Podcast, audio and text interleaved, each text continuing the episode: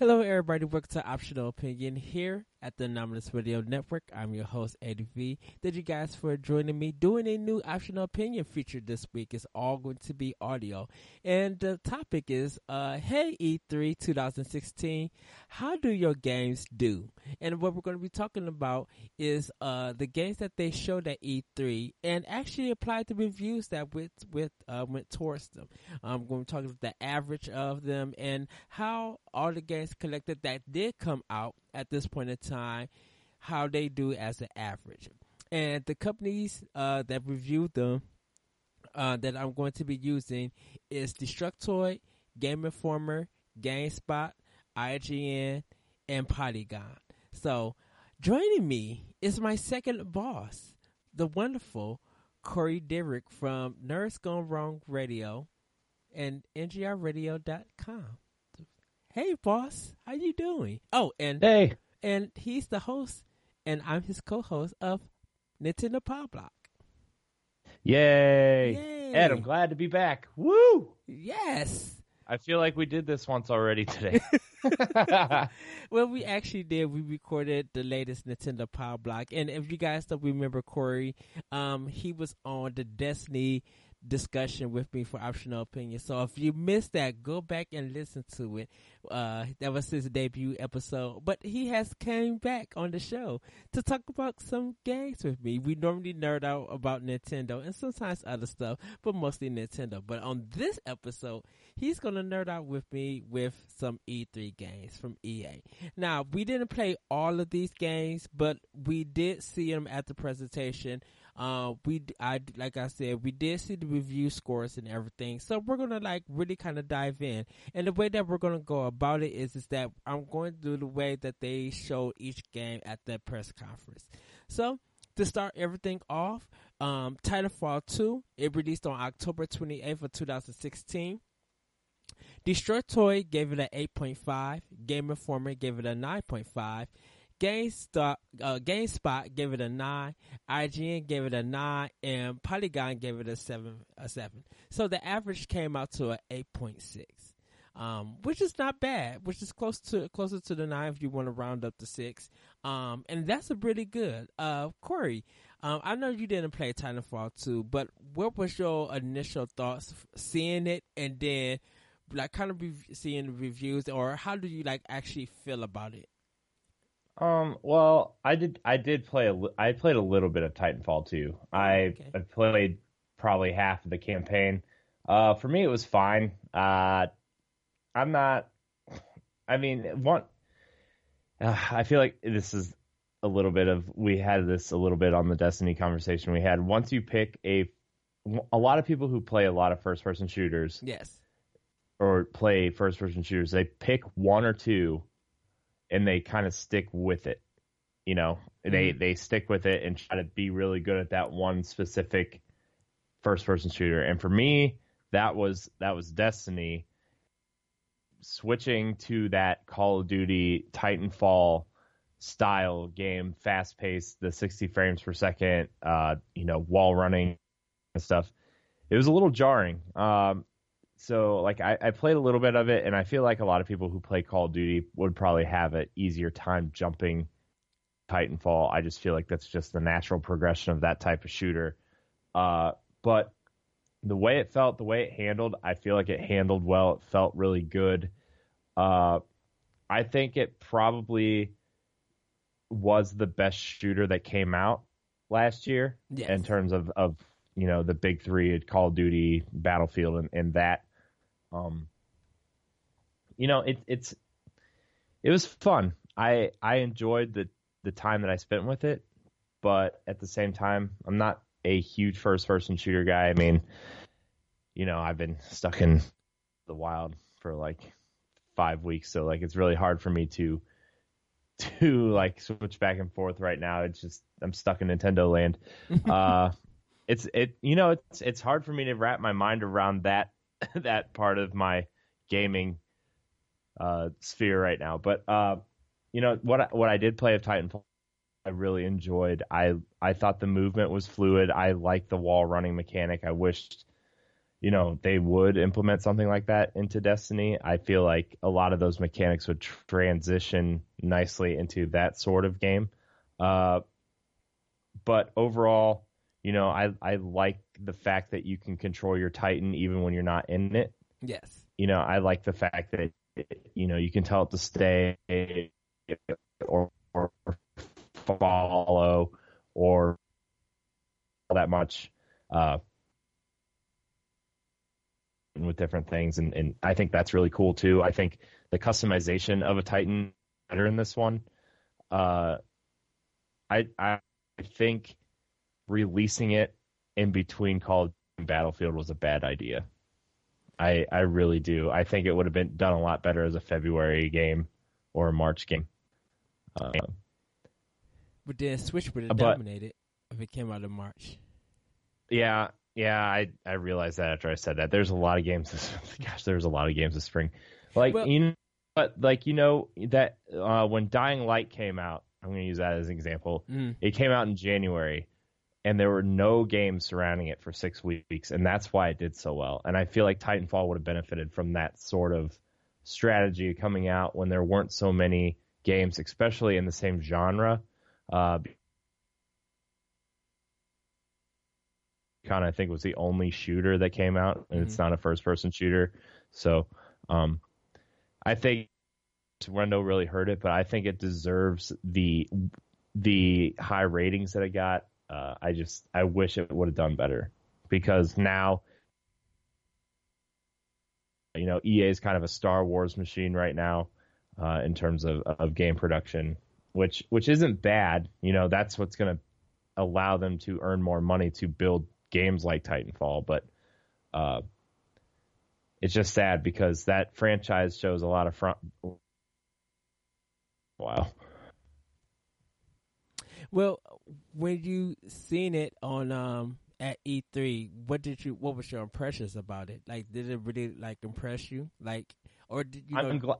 Oh, go ahead. I think the thing that stood out to me was that it had a campaign, and that's what I like best about games. I'm yes. not a huge competitive guy, right? I like the campaign style shooters. I like, you know, PVE awards horde mode or or zone to an extent. Um, I'm glad I had a campaign, and I thought the campaign was really interesting. It just kind of threw as a random soldier becoming a pilot. Uh, so that's that's kind of what drew me into Titanfall 2 because I really thought the idea was a cool idea. Just, I, but I wanted single player campaign. What can Respawn do with a single player campaign? And they brought that to Titanfall 2, and I thought it was fantastic. You know, every yes. Couple chapters they gave you a new mechanic to try out, and then they just kept moving you forward until you learned everything. Cool idea, you know. Uh, I think we had discussion either on Power Block or maybe even when we were talking Destiny, but uh, great uh, candidate for movement in a Metroid game. Not yes. necessarily the overall game design, but just movement. You know, the wall running, the jumping, all that kind of stuff. I feel like you know, they have a very uh, natural movement to them, and and that really fit the design in their campaign. So that's that's kind of what stuck out to me at E3. Uh, when when they released it in the fall, when they announced they were releasing it in the fall, though, that really scared me because of Battlefield and Call of Duty. And I thought for sure it was going to get pushed, like for sure. Yeah, it was kind of weird because they released Battlefield One and then Titanfall Two, and then like Call of Duty like that following week. I know when I seen it at E3, um, it looked very, it looked very impressive, and I was just like, "Oh, there's gonna be a beta." And I tried the beta, um, got got super hyped about it. I'm just like, "Yeah, I'm gonna buy this game." Uh, ended up buying the game and playing it, and I was just like, "This is a perfect ten because of the story mode of how quick it it was going." Um, the fluid of the multiplayer uh like if you really invest yourself in you can really get be good at that game and have some really challenging matches. Um and i love the fact that uh you know fighting a titan or you know fighting other players with your titan like the balance and stuff was there, and it just felt good. Um, definitely after I when I played Call of Duty Infinite Warfare's multiplayer, I was just like, this is so slow and it like I wasn't entertained with Call of Duty's Infinite Warfare uh, multiplayer, but Titanfall 2 multiplayer was just like the bee's knees, and it kind of was like it took kind of did take shooter of the year of 2016. Like it's a really great game and stuff like that. So I think uh, you know EA did a, a EA and actually well more mostly respawn. I think they did a really good job, and you know the a lot of people was like it's critically acclaimed. It didn't sell well because they was putting it on a lot of sales, and you know even with all those sales going on for the holiday, it didn't sell that much. Um, but it, it you know it kind of deserves the reviews that it got. Um, with Polygon being the lowest and uh, Game being the high, highest and stuff. Um, it, it was really entertaining to me. I really enjoyed it. I think it's better than Gears of War 4. Um, but, you know, Gears of War 4 was really like Xbox One's game of the year. Like, it, that game was really tight. But for this conference and for this game to start off with Titanfall 2, I think whatever they promised uh, for this game really came through in this uh, multiplayer and in the single player. So. Yeah.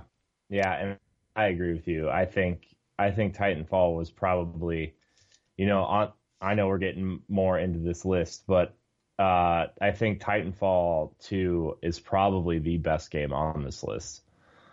Yes. So, so we're going to move on to Madden 17. Um, that released on August 23rd. Um, Destructoid, Destructoid gave it 7.5. Game Informer gave it 8.5. GameSpot gave it an 8. IGN gave it an 8.6 and Polygon gave it a 9. So it averaged out to an 8.3. Um, I don't really play a lot of sports games and pretty much nobody throughout that holiday season was playing Madden 17 or was buying it. I mean, there were some few people who got it for Christmas and you know, it did mild mild sales, but people didn't care for it. And like really at the conference, didn't nobody care for it neither. It was just like, okay, we know it's another Madden game. Move on. You know, mm-hmm. like it, people wasn't giving it the time of day, and it looked like when the, this new one came out, like little change happened to it. Yeah. So.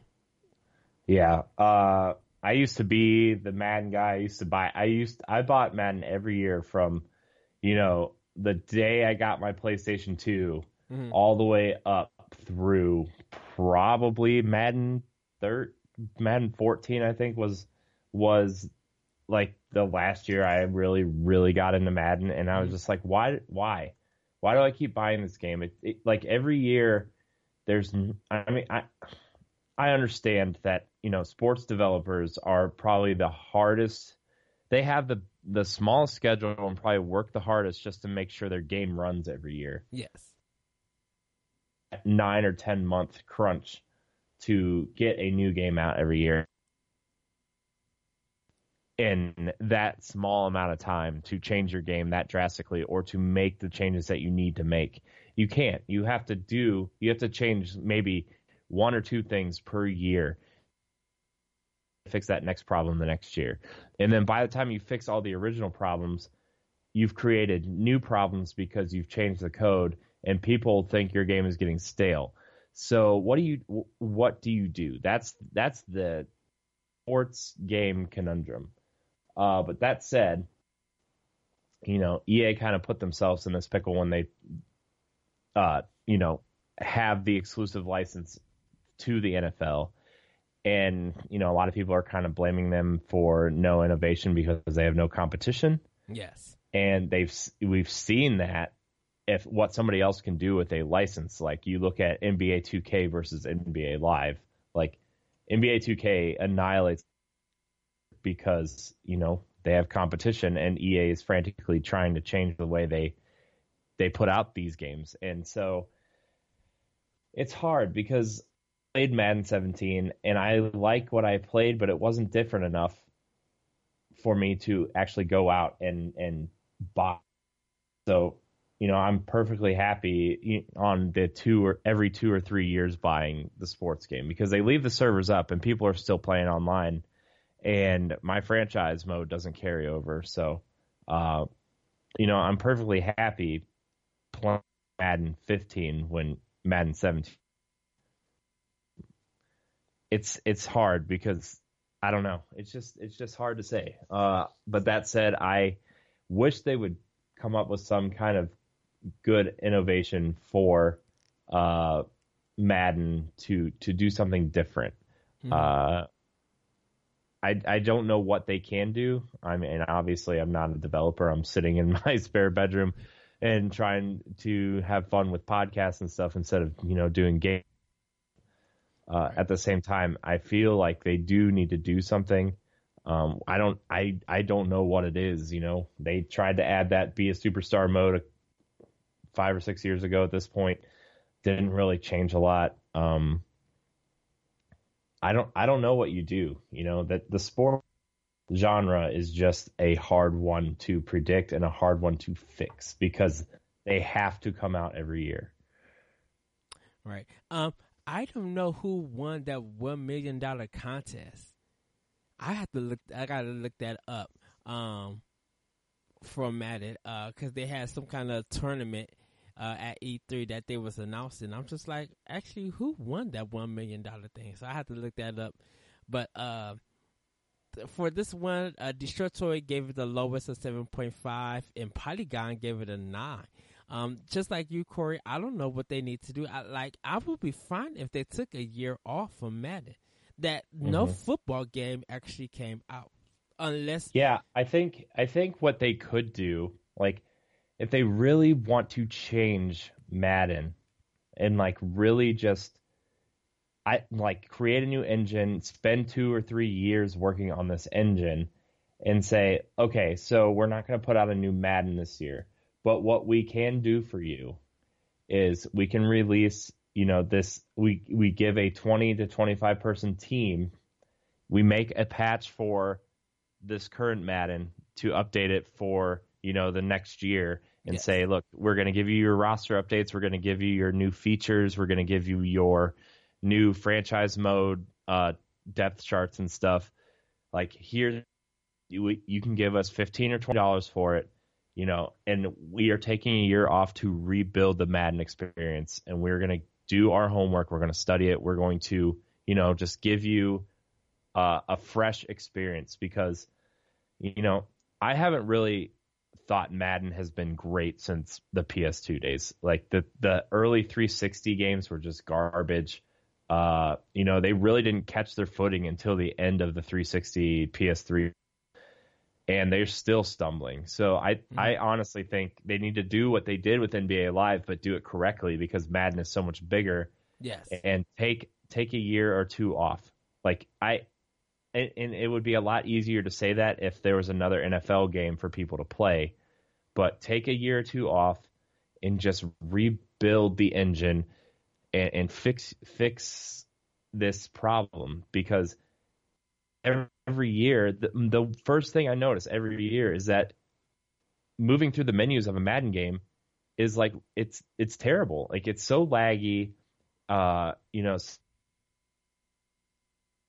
to pick an option. It takes so long that you end up pressing down again to pick something, and then it hits down twice within like it goes pop pop, and you end up picking the wrong thing because you thought you know that your controller wasn't responding or you know trying to get to a franchise mode and end up going to like I don't whatever. So clean it up at least. Just just even if you don't rebuild the engine, just clean it mm-hmm. up.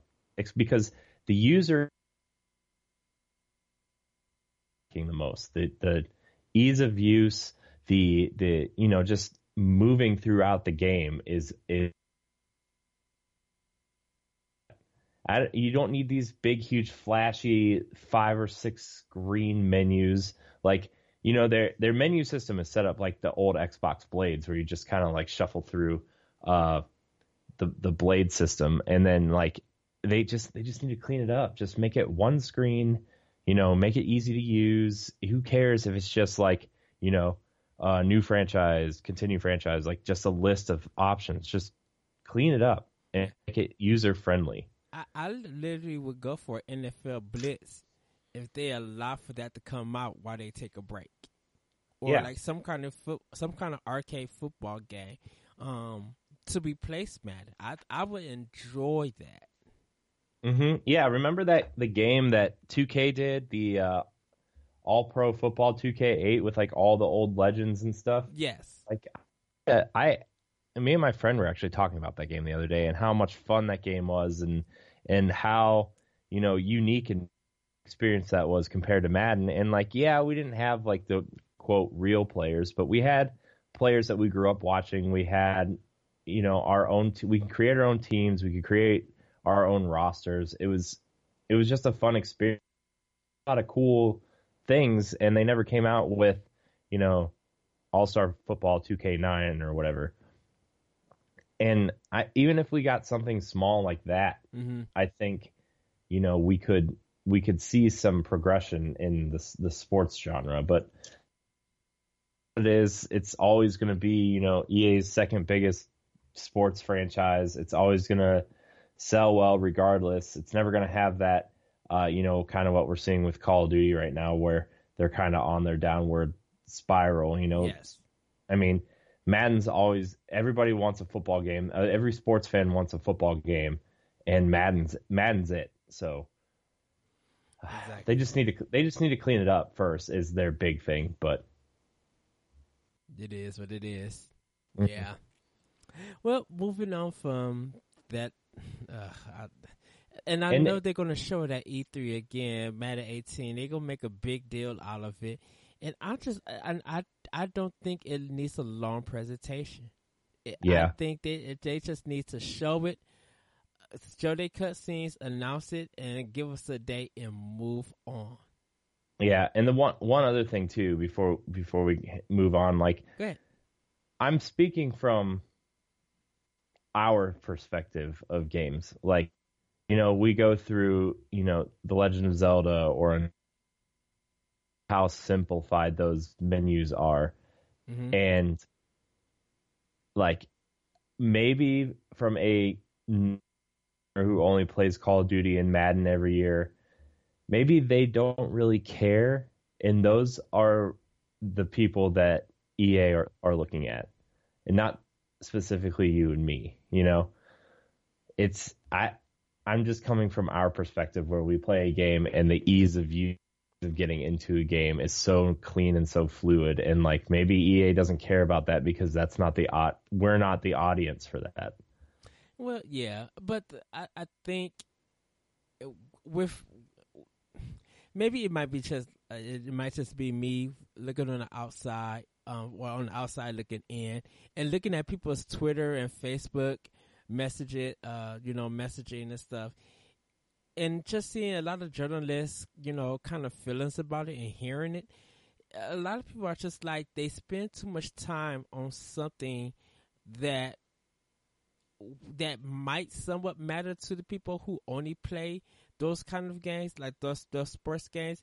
But do they really know what all that uh, business talk actually mean? Or do they just be like, "Oh, it's another meta game. Sweet, it's coming out this day. Oh, let me save my money to buy it." Like, do you have a feeling that I don't know? It's just like why why they can't just give it a less presentation Mhm. and give something new and refreshing more time, like Faye or Fee. Like I believe that needed more time to be shown, more time to be discussed. Uh, and yeah, it don't have to take up half of the conference or no, no more than like seven minutes and stuff. But I would like to actually hear more, like they did with like EA Originals, and less Mhm. about their sports titles because yes, they be, they you know that's their big thing with EA, but a lot of it's just a lot of reiterations that you know majority of us who look at it are not going to care. We know it's a sports game.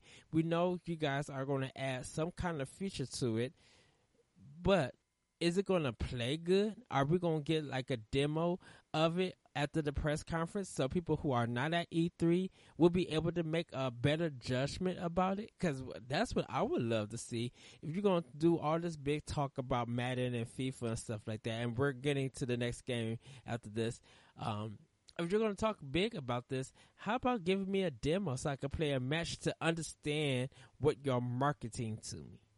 To see mm-hmm. if what you say reflects in part of the product that you're going to release to me. And if it does feel good and it makes me makes me interested to go pick up the game instead of just hearing another title in the series, um, I would be more interested in that.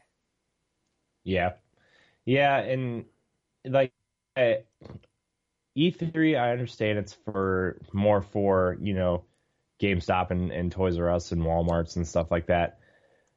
But those stores know, like, if they just spend, like, give you like a five minute highlight reel of EA's sports games, mm-hmm. like, that's all you need to say, hey, look, Madden's coming out this year. And then the people like us who are watching the E3 press conferences, we know Madden's coming every year. We don't need to watch it. Show us something more on, you know, either the new Mass Effect game or the new Battlefront game, or you know, what do you have Plants vs Zombies, Garden Warfare Three in development, or you know, something like that that we're more interested in. We know the sports games are coming, and if you just give them that little blip that says, "Hey, our sports lineup is here. Here's Madden. Here's FIFA. Here's NHL. Here's NBA Live." Roll tape, five minute highlight reel of some cool dunks and some cool touchdowns and some you know cool checks in hockey and, and like you just show that stuff and move on. Yeah. That's their other big problem. Well, they uh, probably don't have much to show because if they move off their sports games, what other titles do they got to show? Like this year, we'll probably get a cavalcade of Star Wars stuff. Okay, mm-hmm. that's fine. But if you took the Star Wars stuff out, you took the sports stuff out, what are you going to show? Because yeah, we and that's the big question this year is because you know all of their Wars games that they've been developing for the last two or three years are now wrapping up and they are starting to to show. You know, they're going to start showing them. So yes, so you know it's it's going to be interesting. EA's conference is going to be one of the the freshest one because like okay, so we we we know pretty much what's coming from Microsoft we pretty much know what's coming from Sony. Like Nintendo is still kind of, we know Mario and Xenoblade and Fire Emblem. We don't know what's coming at the beginning of next year. Uh, we we pretty much know Ubisoft, you know, Assassin's Creed, Rayman, some other stuff. You know, EA is the big question right now. Like, what are they going to offer that isn't Star Wars or sports? So I mean, I mean, I'm interested. I'm interested in Amy Hennig's Star Wars game personally. I I want to know because she is a fantastic writer, but what is that team going to do? So, and would they speak speak about EA originals? Because like Fe, that's been a like that's been the only games that's been shown and have never been brought up again. I haven't seen no mm-hmm. preview. I haven't heard, heard no update or anything. So it's just like, what are you guys going to do? Because if this is a orig- like an EA original kind of indie game, something should have been said more about it, and this game should have been out. Uh huh. So. Yeah, and I looked up that I looked up Fe on Games, and like under reviews there's nothing. Under previews there's there all that it there is is the last feature was like uh 10 months ago on Fe which was what? That was E3 right? Yep. that was that was E3 so I mean yeah they've gone quiet well, uh, we're going to move on to Mass Effect Andromeda, which was released uh, March 21st of 2017. Um, Toy gave it a 6.5. Game Informer gave it an 8. GameSpot gave it a 6. IGN gave it a 7.7. And Polygon gave it a 7.5, which averaged out to a 7.1. So kind of average. Mm-hmm. Um, with Destructoid being the lowest of, no, no, GameSpot actually being the lowest of a 6 and Game Informer being the highest of an eight. Do you think that they should have showed more of this game as much as as they could? Because for a lot of people, uh, whatever they showed at E3, that little trailer that was revealed, um, no, they did a developer diary, I think, at E3 for EA. Mm-hmm. They did a developer diary at E3, and then they did the at the PS4 Pro reveal event. They did that yes. out of context story moment, and that was kind of it, it. really for Mass Effect. And you know, and everybody's like had the everybody, Game Informer yeah, they, had the uh, the cover feature. Right, right, and and everybody's like, "Is this game going to get delayed? This game probably should be delayed." Is this game getting delayed? We haven't seen any of it. And then EA doubled down and said, "No, we're releasing it." And you know, this was another game that fell victim to the end of fiscal year. You know, EA needed a game their fiscal year to boost their numbers, and they thought Mass Effect was that title, and then, which is sad because Bioware games are like I love Mass Effect. I mm-hmm. I really do like that series a lot, and I still think Mass Effect One's the best. Uh, don't come after me. And I also really liked Mass Effect 3's ending. Also, don't come after me. Um, but you know, this game should have been delayed. And, you know, at last year, I thought, you know, EA is coming around. EA is is knowing when to hold games, when to show games. Uh, you know, Battle Battlefield and Battlefront have improved immensely, you know, throughout the last couple years. Uh, and title from EA BioWare, two highly regarded studios. And I haven't played Mass Effect yet. I really want to. I'm waiting for them to flesh out some of the patches and stuff so I can go in with a a clean game, a clean experience. Mm-hmm. But, you know, after after all these eights, nines, and tens that we've been getting this spring, like Mass Effect is on the back for me you know, probably until summer. You know, I'm gonna I'm gonna need a beefy experience to play in between my rounds of Mario Kart and Splatoon. Like I'm gonna need that experience, and Mass Effect is probably gonna be that experience for me this summer. But it's sad because the last all the Mass Effect games I've gotten on launch day, and I had this one pre-ordered and I canceled it because you know the review the reviews weren't great, and you know, there's a lot of stuff coming out about this game that was very negative, and it's not. I don't think Bioware is to blame for this.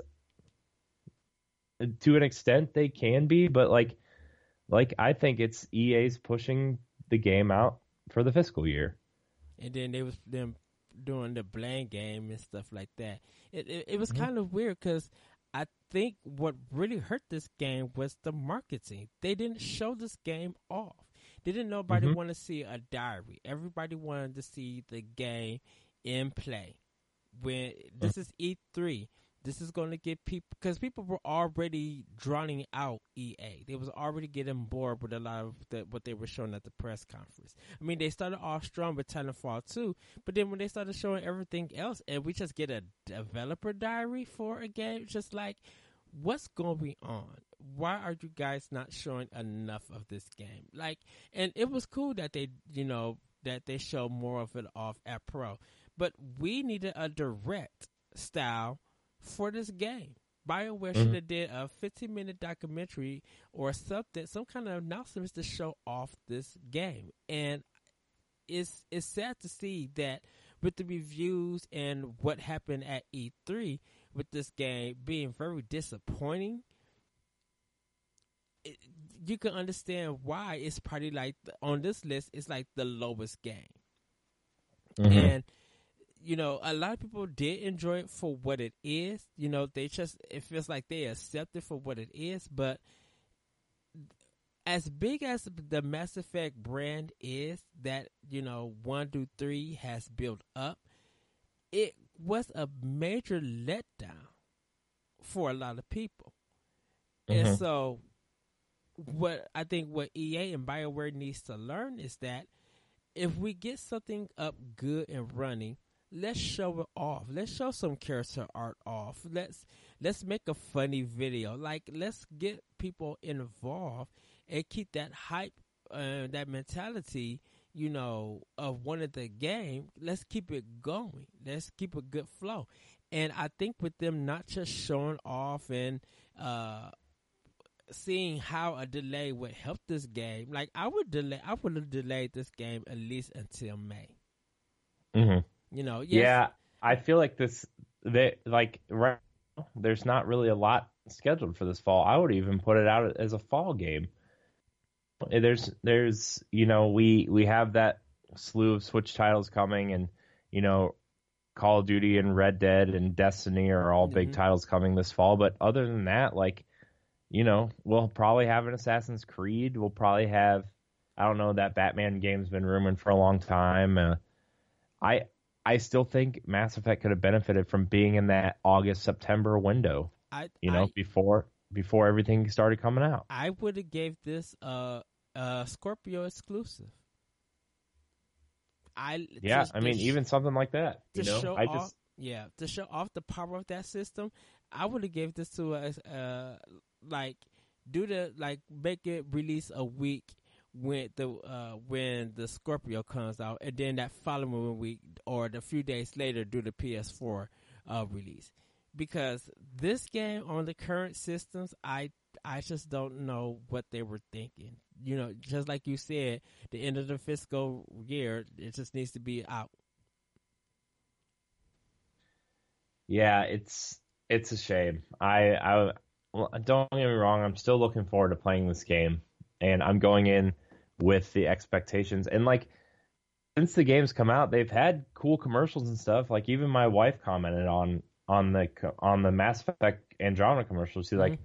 "Oh, is that a game?" I was like, "Yeah." She's like, "That looks pretty cool." I'm like, "Yeah, I I really wanted to play it, but it's been getting a lot of negativity surrounding it, and I'm waiting for them to fix it." And like we kind of had a little conversation about that, and it's just it's hard when you see a franchise that you love so much and was such a big part of you know your your gaming life last generation Yes. and you see and you want so bad for this uh you know two thirds of this team is a new team and you want so bad for this team to succeed and create something different within this universe that you love. And to see something as little as as you know EA trying to get something out before the fiscal year ends is just it's it sucks for the franchise. And um, and you know who knows if they're going to revisit Mass Effect because you know then there again BioWare one team Star Wars game in development and the other team has their new IP which is supposed to be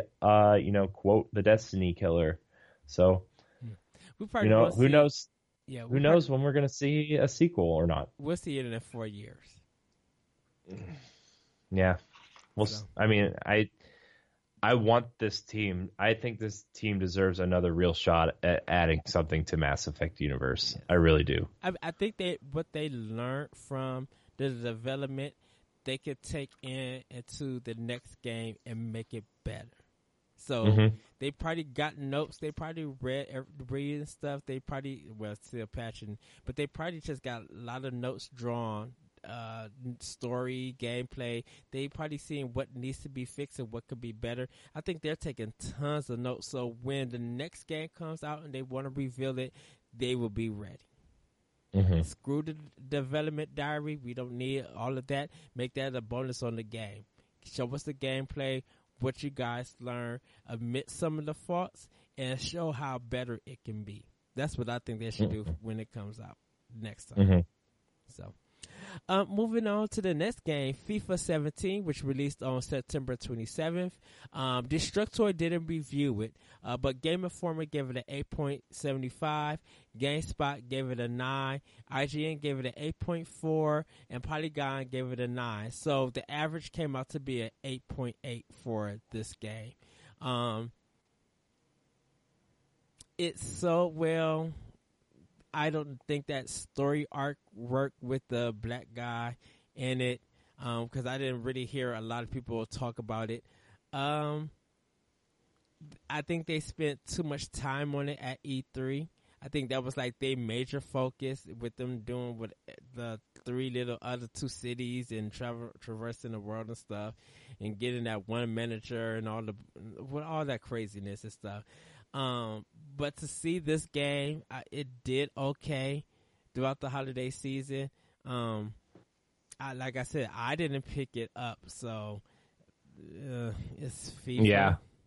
Well, then then again, like we're like even like the U.S. Eh, the U.S. gamers are not the the audience for this. Yeah, you know, we like this game is so much bigger than than the U.S. gaming culture. Like, you know, this game sells more than Call of Duty around the world. Like, it's just that big. And and you know, I this is the opposite problem that Madden has. Like, kudos to EA for spending time on FIFA and actually innovating with the series because they mm-hmm. have they have competition with Konami's uh, uh, Pro Evolution. Yes. So you know they have they have to keep up on a worldwide basis with this game, and I I give EA all the props for for sticking to their guns and really pushing this game. You know, yeah, the story mode didn't work, but it had cool it, it, was a cool idea that just didn't get fleshed out and maybe they'll change it up next year or whatever or maybe they'll just take it out completely. I don't think sports games need a story mode. I'm sorry. They don't need a story mode. Uh, they don't need that but, stupid monologue that man gave at the beginning uh, at E3. I'm like, really? Yeah. What? It's yeah. a it's a soccer game. I'm kicking a ball. yeah, like I I will tell you this though, I am excited that EA is finally bringing FIFA to Switch. I like playing soccer games. I don't know really anything about you know what's happening in you know Manchester United or or you know all these other teams. Uh, you know, I know friend of friend a friend of ours, Matt, I think is is really into soccer, and you know he could tell you all this stuff. Uh, but just excited to play soccer on the go and like that's where i kind of see me playing more sports games now is like i know we, we talk an awful lot about nintendo and i'm not trying to make this a nintendo show but if you give me madden and FIFA switch and let me play it on the go or on the couch or something you know just to if you give him madden and fifa that is the current version of you releasing on xbox one and ps4 you will play. Don't give last year's version and expect it to put uh this year's like name on it. Yeah, because that's what they did to Madden on Wii U, and a lot of people were mad about it. Yes. And yeah, and I, I, I think you know the way those games are built now, like the the way that Madden and and FIFA are built now, and NBA 2K, they are easily scalable, and the technology in the Switch allows for easy scaling a lot of different engines. Uh, you know, we might not have the the best lighting effects, but those lighting effects, you know, that's fine. I will totally pay for you know them putting this game on the Switch. I I if they because okay, let me. I'm trying to remember the big thing with Madden was they changed engines that year that it came to Wii U Yes. But they didn't switch the engine for the Wii U version. And that had the advanced defensive AI and the better kicking mechanics. And uh, there's something else that they didn't add in the Wii U version. And a ton of people were mad because that changed the whole game. Because their big push that year was, uh, you know, we've made the defensive secondary better at ball control, at better at ball hawking, at better at defending the pass. And they didn't add that in the Wii U version, and that's what made everybody mad. And so, oh, you didn't buy it on Wii U? Well, we're not putting it on Wii U anymore.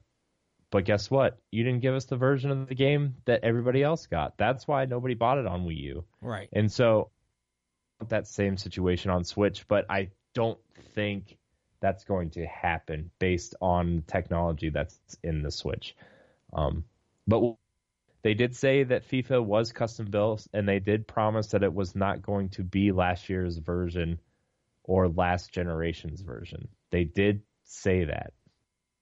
We'll see. Yeah, we shall see. I I do want sports games on the Switch though because I think you know that is that kind of is the perfect spot for them for me now. So yeah, that's it, all. That is going to be. Uh, they gotta bring it. They gotta prove at E3. They have to. So, well, um, they did show like Fe and Star Wars, but those games didn't come out. Uh, so the last game that we're going to talk about is Battlefield One. It was released on October twenty first. Um, Destructoid gave it an eight. Game Informer gave it a 9.25. Uh, GameSpot gave it a 9. IGN gave it a 9. And Polygon gave it a 9. So the average came to a 8.9 for this game. Uh, with uh, Game Informer being the highest of a 9.25 and Destructoid being the lowest of an 8. Um, people, I mm, this one is really difficult to say because um, every time I looked at it, I didn't know if people were playing the game or or if it was a cutscene. Mm-hmm. So it was hard to uh, to talk about it. I know uh, Ty Oxtra from Secret Friends United and uh, NGR Radio. I know me and him talked a little about a little bit about it, and he was just like he really can't play the game. And I I decided after Battlefield Four, I I can't play the Battlefield games at all anymore neither. Um, mm-hmm. So uh, they at E3 they they talked about celebrities playing it, and then it said that people could play it at the show. Um, and I guess when the game came out, it was as good, but that's if you like that kind of style game. Like, and you know, I guess it was a change, but uh, I just didn't. I just didn't care for it personally. Um, mm-hmm. Seeing it at E3, and like uh, like I said, I haven't played the game. Um, and I just gave my reasons. Uh, but it got like really high ratings for it, so that's that's that's shocking. Out of everything on this list, that Battlefield One was the highest, with Titanfall, uh, well, no, with FIFA 17 being the second, Titanfall being the third, Madden being the fourth, and uh, Mass Effect being the least. Mm-hmm. So yeah, I I'm with you. I didn't haven't played Battlefield since Bad Company 2 on on 360. Uh, uh, I just it's again I don't I don't really know how to jump from first person shooter to first person shooter and get a handle on the different mechanics because like yeah b- basically they're the same mechanically but mm-hmm. they have different feels to them like it was I was really into Halo at the time and it was really easy for me to, to jump from Halo to Destiny because it's the same engine, it's the same mechanics, it's the same it's the same feeling, you know. Destiny does feel like those old Halo games with a sprint button. Uh, you know, it's harder to jump from Halo to Call of Duty, Halo to Titanfall, and Halo to Battlefield, which I would say is the one of the most realistic feeling shooters out there. When you know I go in and shoot stuff, I really don't care. And the the fact that like I'm really into the sci-fi aspect of games and going time yes. really kind of threw me off too, which is why I actually played Titanfall was I like that futuristic setting. I that trajectory and I actually am one of the few people that don't really want Call of Duty to go back in time, you know, and I understand they got to do what the franchise and uh, you know 18 million people can't be wrong but uh i mean they can be but i'm not going to go there. Right. uh uh i actually really liked infinite warfare though. To, the campaign was was pretty solid. Uh a lot of interesting things they were doing but uh i everybody that i talked to that's like a, a real human being and not like an internet personality really didn't care for it yeah. But everybody that is an internet personality or, you know, an IGN personality or something really loved what they played. And I mean, it's, I don't know. You just got, I guess you just have to be a Battlefield person. I, it's a very different type of game in a very different community than, than most of. Well, it was weird. Um, kind of in my area, all three games didn't really sell. Like they really wasn't pushing it, and they might have picked it. Some people might have picked it up on Black Friday. Uh, some probably people probably picked it up on you know Amazon and stuff. But I when I was going to a lot of stores, I was seeing tons of like first shipment copies, like of of each game, and I was just kind of shocked about it. Just be like, okay, these games got high reviews. Uh, so why are nobody buying them and why are a lot of people not playing it? Um, you know, Battlefield One, uh, you know, people really loved the story and loved like some of the mechanics and thought it was a refresh. Um, you know, taking people out of that sci-fi modern feeling and start and you know they felt like it wasn't competing with Call of Duty anymore. Like it finally was able to stand on its own uh, really nobody bought it. So I was just like, did anyone read the reviews? Uh, mm.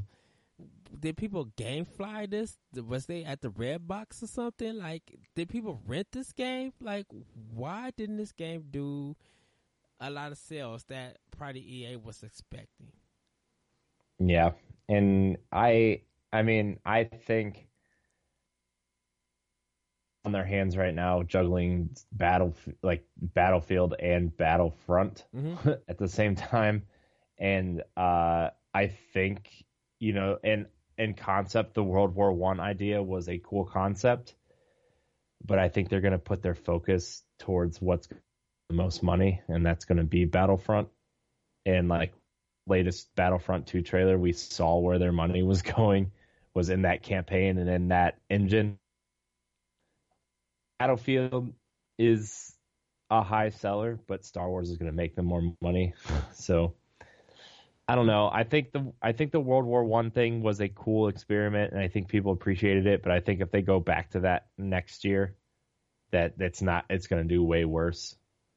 So I think that they need to come up with something, especially if Call of Duty is doing World War Two this year. Mm-hmm. People are people are going to be burnt out and say, "Oh yeah, I, I, really do like modern guns instead of these uh, single loaded one shot rifles." You know. Well, I, well, what, what I think what what what war can these first person shooters go for?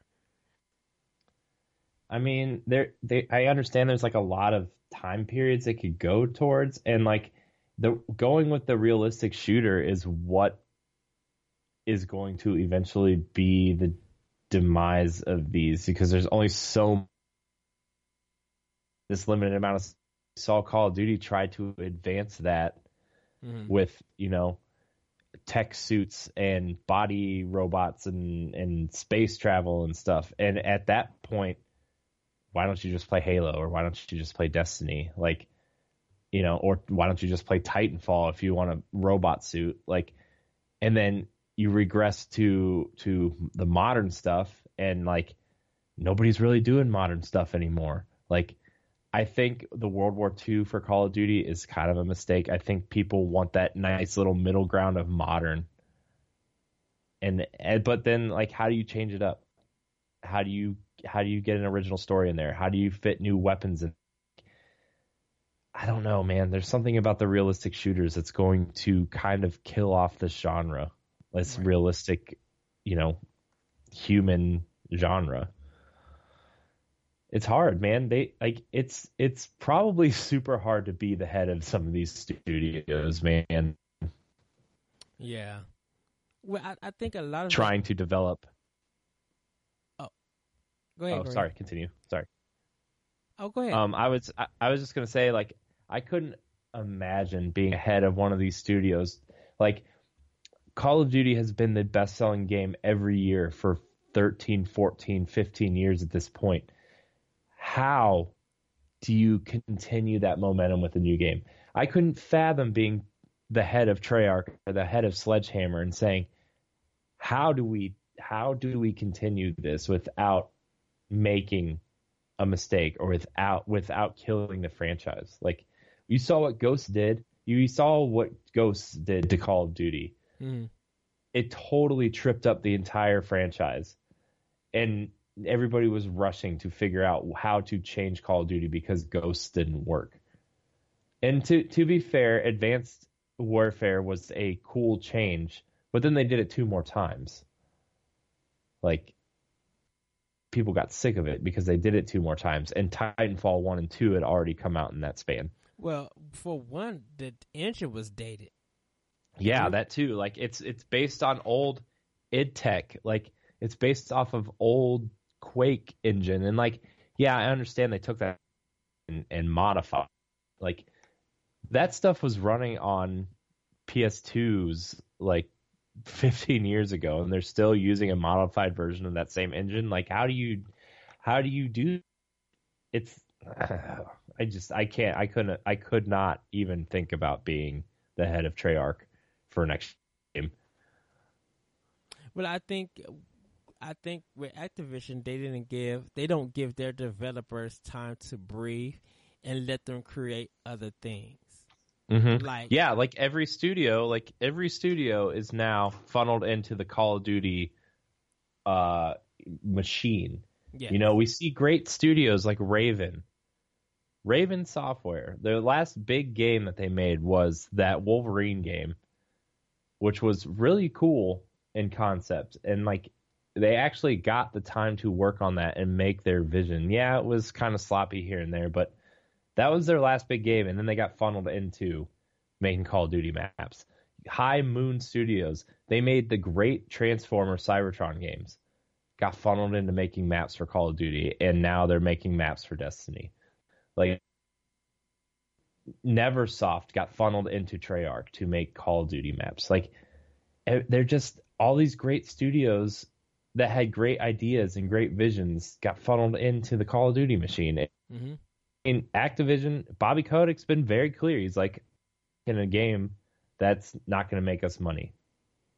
He's he's always very upfront about that, which I respect for him just coming out and saying it instead of like tiptoeing around it. But at the same time, I'm sure a lot of these developers who have great ideas don't rock for Call of Duty for three years Right, and I think it it for me personally, I feel like those developers, in order to make anything new and fresh, they literally got to leave their company and start on their own. Mm-hmm. You know. Yeah. And, and that's that that's a shame to say, but you know, it's the truth. It, to me, mm-hmm. it literally is the truth. Mm-hmm. So, um, so to refresh everything, Titanfall 2 uh, total average was 8.6, Madden 17 total average was 8.3, Mass Effect Andromeda total average was 7.1, FIFA 17 total average was 8.8, and Battlefield 1 total average was 8.9. Um, the total average was 8.3 for all the games that EA showed. And if you round it up, it's, it's still an 8, uh, if you think about it. So, um, it, you know, their showing was kind of poor, but you know, if you look at all the games that you add them up together, they were still good. You know, uh, eight is not bad. Uh, it's just you know there could be some improvements to each game that was released. Um, and with this coming up E3, we'll see what they got, what they're going to show. Because definitely mm-hmm. with you know Microsoft being, I think Microsoft is first, and then EA is after them. Mm-hmm. And to be fair, like all these games, like all the games that scored really high, did do well mechanically, but they're they're I don't want to say boring. I think boring is the right word, but you know what I'm saying. They're very stagnant. They're very yes. just for the exception of of Titanfall 2. I think everything on here mechanically works well.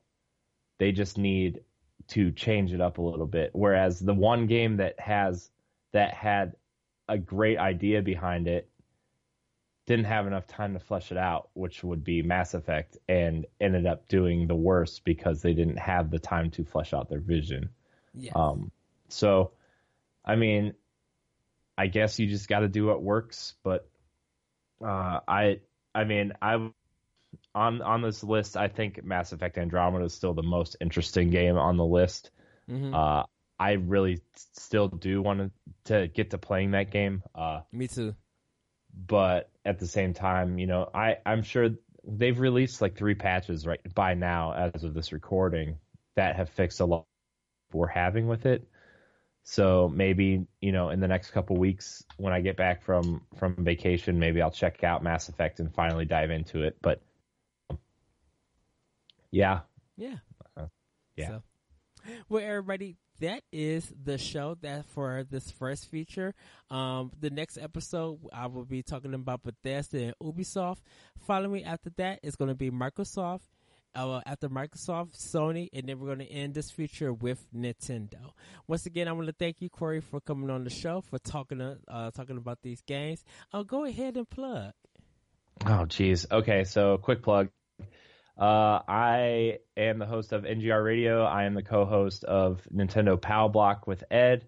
Uh, you can find me on Twitter at Corey Hudson and HD, Corey and HD on Instagram, and you can find me at various places on the internet that involve all those shows and and stuff. Yes. Yeah. Radio.com. You can find me and Ed writing stuff there. My Wednesday. Uh, go ahead and say that again because you froze up. Oh, the my Legend of Zelda Breath of the Wild review is going up on Wednesday, and I have a couple other videos that I'm working on. All right. And you guys can follow me on t- uh, on Twitter at that retro code. Um, you can hear this show and more at the Anomalous Radio Network.podbean.com, SoundCloud, iTunes, Google Play, and other podcast apps. You can hear my other podcast, World 101, at shoutengine.com, iTunes, Google Play. It will be on SoundCloud uh, in a couple of uh, couple of days. I will be updating uh, most of it. Um, we did interview Tom uh, Hall. I mean Tom Happ, so Tom Hall, Tom Happ, uh, creator and developer of Axiom Verge. So do check out that episode. Um, and with that, everybody, I do some other stuff, but uh, I'm not going to uh, plug that just yet because this is just a little feature this week for it. So, with that, everybody, I will see you next episode with Bethesda and Ubisoft. Until then, have a great week, have a great weekend, or whenever you hear this podcast. And we will talk to you later. Once again, thank you, Corey, for coming on the show. I always love chatting with you, Ed. It's a good time. And with that, everybody, we are out. Peace. Bye.